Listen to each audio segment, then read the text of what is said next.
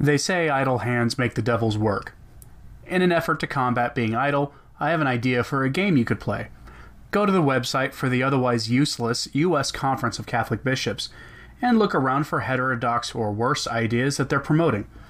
You'll find no shortage of bad ideas promoted by the U.S. bishops.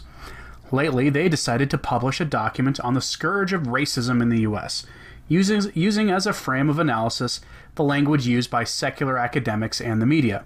And they did this right when massive bad news about the sexual abuse crisis broke in the news last winter. That's not the only example, obviously. The USCCB website is filled with talking points supporting the American political party of Moloch worship on all things but Moloch worship itself. That's to be expected. But a subscriber showed something to me on Twitter on the 21st of May. It's a great find, as it shows the horrors of modernism and its consequences on the faith. And, like I keep saying, the warnings of Our Lady of La Salette keep coming to mind as of late. This story is an example of that. Let's dive into this. Before we can do that, I need to define what you'll see the bishops doing here. They're engaging in something called critical analysis, which I think is a diabolical method of examining pretty much, well, anything. Critical analysis is a method of study that can be applied to pretty much every field of study imaginable.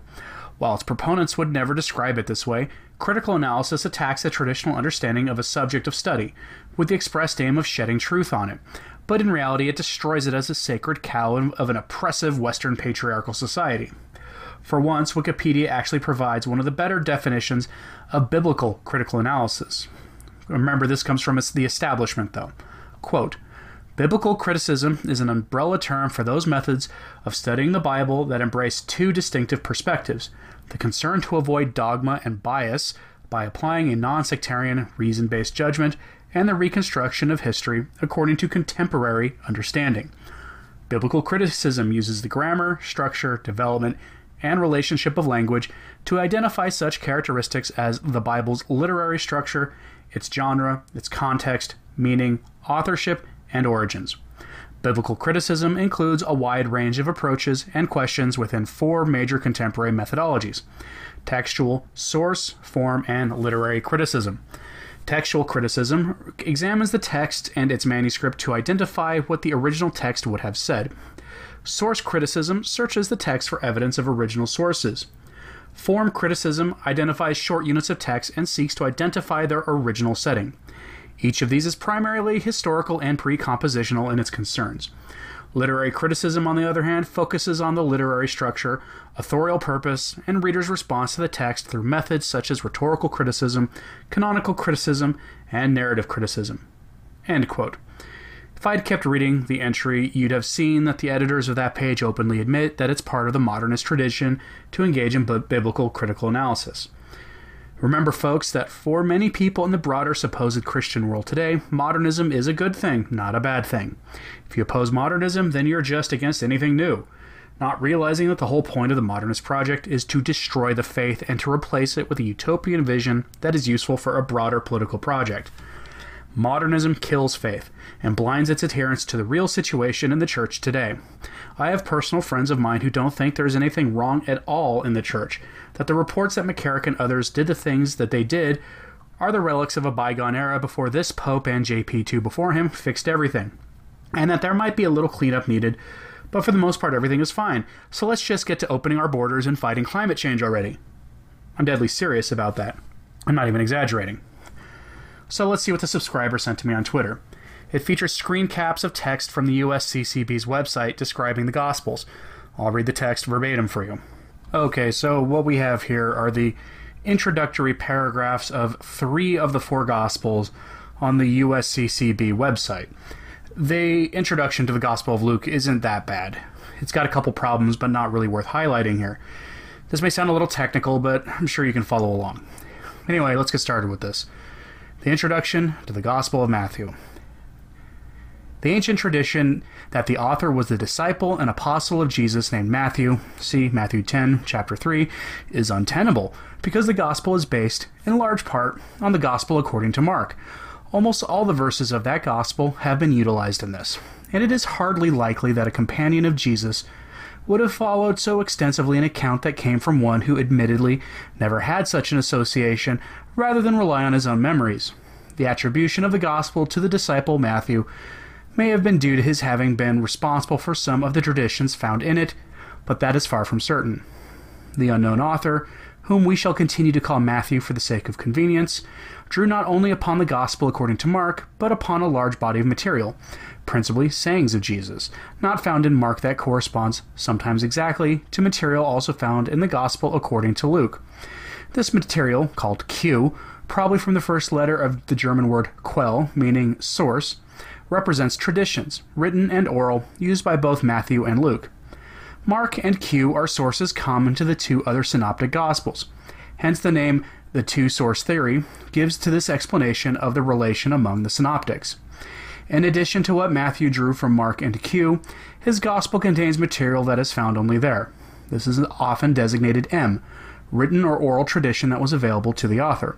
Since Mark was written shortly before or after AD 70, see Introduction to Mark, Matthew was composed certainly after that date, which marks the fall of Jerusalem to the Romans at the time of the First Jewish Revolt, AD 66 to 70, and probably at least a decade later, since Matthew's use of Mark presupposes a wide diffusion of that gospel. The post AD 70 date is confirmed within the text by Matthew 22 7, which refers to the destruction of Israel. So, do you see what they're doing here? They're undermining the inerrancy of sacred scripture, of the gospel. I, I don't understand how they get away with this, but they do. So, the gospel according to Mark. It's shorter. Although the book is anonymous apart from the ancient heading according to Mark in manuscripts, it has traditionally been assigned to John Mark, in whose mother's house at Jerusalem Christians assembled. Acts 12:12. This Mark was a cousin of Barnabas and accompanied Barnabas and Paul on missionary journeys. See a bunch of references to Acts.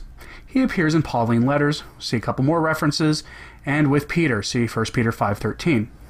Papias around 135 AD, described Mark as Peter's interpreter, a view found in other patristic writers. Petrine influence should not, however, be exaggerated. The evangelist has put together various oral and possibly written sources miracle stories, parables, sayings, stories of controversies, and the Passion, so as to speak of the crucified Messiah for Mark's own day. Traditionally, the Gospel is said to have been written shortly before AD 70 in Rome, a time of impending persecution, and when destruction loomed over Jerusalem. Its audience seems to have been Gentile, unfamiliar with Jewish customs. The book aimed to equip such Christians to stand faithful in the face of persecution, while going on with the proclamation of the gospel begun in Galilee. Modern research often proposes as the author an unknown Hellenistic Jewish Christian, possibly in Syria, and perhaps shortly after the year 70. Again, they're doing it here too. They're undermining sacred tradition and sacred scripture and its inerrancy by casting into doubt its origins. And this is on the U.S. Conference of Catholic Bishops website. The introduction to John. Critical analysis makes it difficult to accept the idea that the gospel as it now stands was written by one person. John 21 seems to have been added after the gospel was completed. It exhibits a Greek style somewhat different from that of the rest of the work. The prologue apparently contains an independent hymn, subsequently adapted to serve as a preface to the gospel.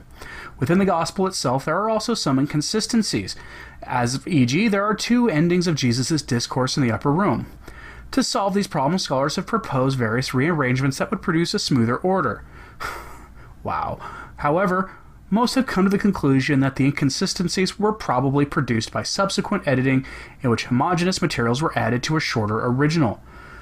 Other difficulties for any theory of eyewitness authorship of the gospel in its present form are presented by its highly developed theology and by certain elements of its literary style. For instance, some of the wondrous deeds of Jesus have been worked into highly effective dramatic scenes, there has been a careful attempt to have these followed by discourses that explain them, and the sayings of Jesus have been woven into long discourses of a quasi poetic form resembling the speeches of personified wisdom in the Old Testament. And even again here, they undermine the authorship of the Gospel according to John. And that's especially dangerous because of all the Gospels, the Gospel of John is the one filled with the most miracles. It's not the only one filled with miracles, obviously, but this is the one that a lot of critics take aim at because it, of its obvious divine um, sort of content about uh, about our Lord. Look, folks, either the Bible is the inerrant word of God or it's not. And if it's not, then really what's the point? We either believe it all or we shouldn't really bother with any of it. Some people say that it's an extreme take to have, but it's true if you really follow the logic of critical scriptural analysis to its logical endgame. It's a modernist means of analyzing scripture with the point of undermining the faith. I've long said that the modernists have wanted to turn the faith into some really lame political program. They haven't succeeded, but they have been successful into leading many people into serious error by turning the faith into a set of principles to enact political change with the goal of creating heaven on earth. If the Bible is full of error like these freaks say it is, then what are we supposed to believe? But this all points to a bigger problem. Spending a lot of time on social media enables me to see some really bizarre things related to the faith, things that often get overlooked by the bulk of the Catholic world, and especially overlooked by the Catholic media. Maybe what I found next isn't that big of a deal, but I think it does point to a bigger problem in the church. Call it the La Salette problem again, if you like. I came across a posting on an obscure blog purportedly written by a Muslim woman who is, of all things, or was, studying theology in Rome in some modernist ecumenical program. She had been sent a questionnaire from a nonprofit that is supposedly Catholic that asked for her feedback on the program. She decided to put the questions on her blog. The English was a little weird at first, so I fixed it, but I don't blame her for that since it was not her original language. I'll only highlight the first three responses she gave because they are the only ones of interest to those of us facing the scourge of modernism in the church today, though the rest are pretty funny too. She begins her presentation with this a friend who works in an international organization of Catholic priests just reviewed me, interviewed me for publication. The questions are related with the priesthood formation in Rome what to do to fix the interreligious aspect of their education. I think I'm going to share some of my responses here. For those of you who question my background, I was interviewed because I was educated in the Vatican for a year. I actually went to class with these priests in some for- information. Now, a quick note. She never posed the questions she was asked. We can infer what they were from her responses. Response 1 Add more Muslim faculties and pontifical universities, as well as professors from other religions to talk about their own traditions.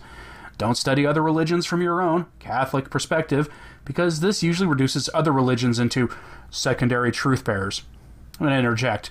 Calling other religions even secondary truth bearers is modernism, but let's continue. Response 2 Let the sisters in classes speak. Encourage them to speak and the patriarchal hegemony in pontifical classrooms.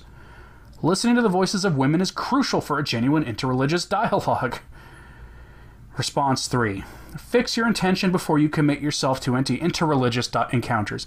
Genuine interreligious dialogue is not a way to prove Catholicism is the quote unquote real truth. Be ready to learn from other religious traditions. I mean, there is a lot to unpack there, but instead of smacking around these painfully bad statements, let's instead reflect on the state of the church. I can't think of a time before the era of the modernist heresy where a Saracen would be studying in a pontifical academy in Rome.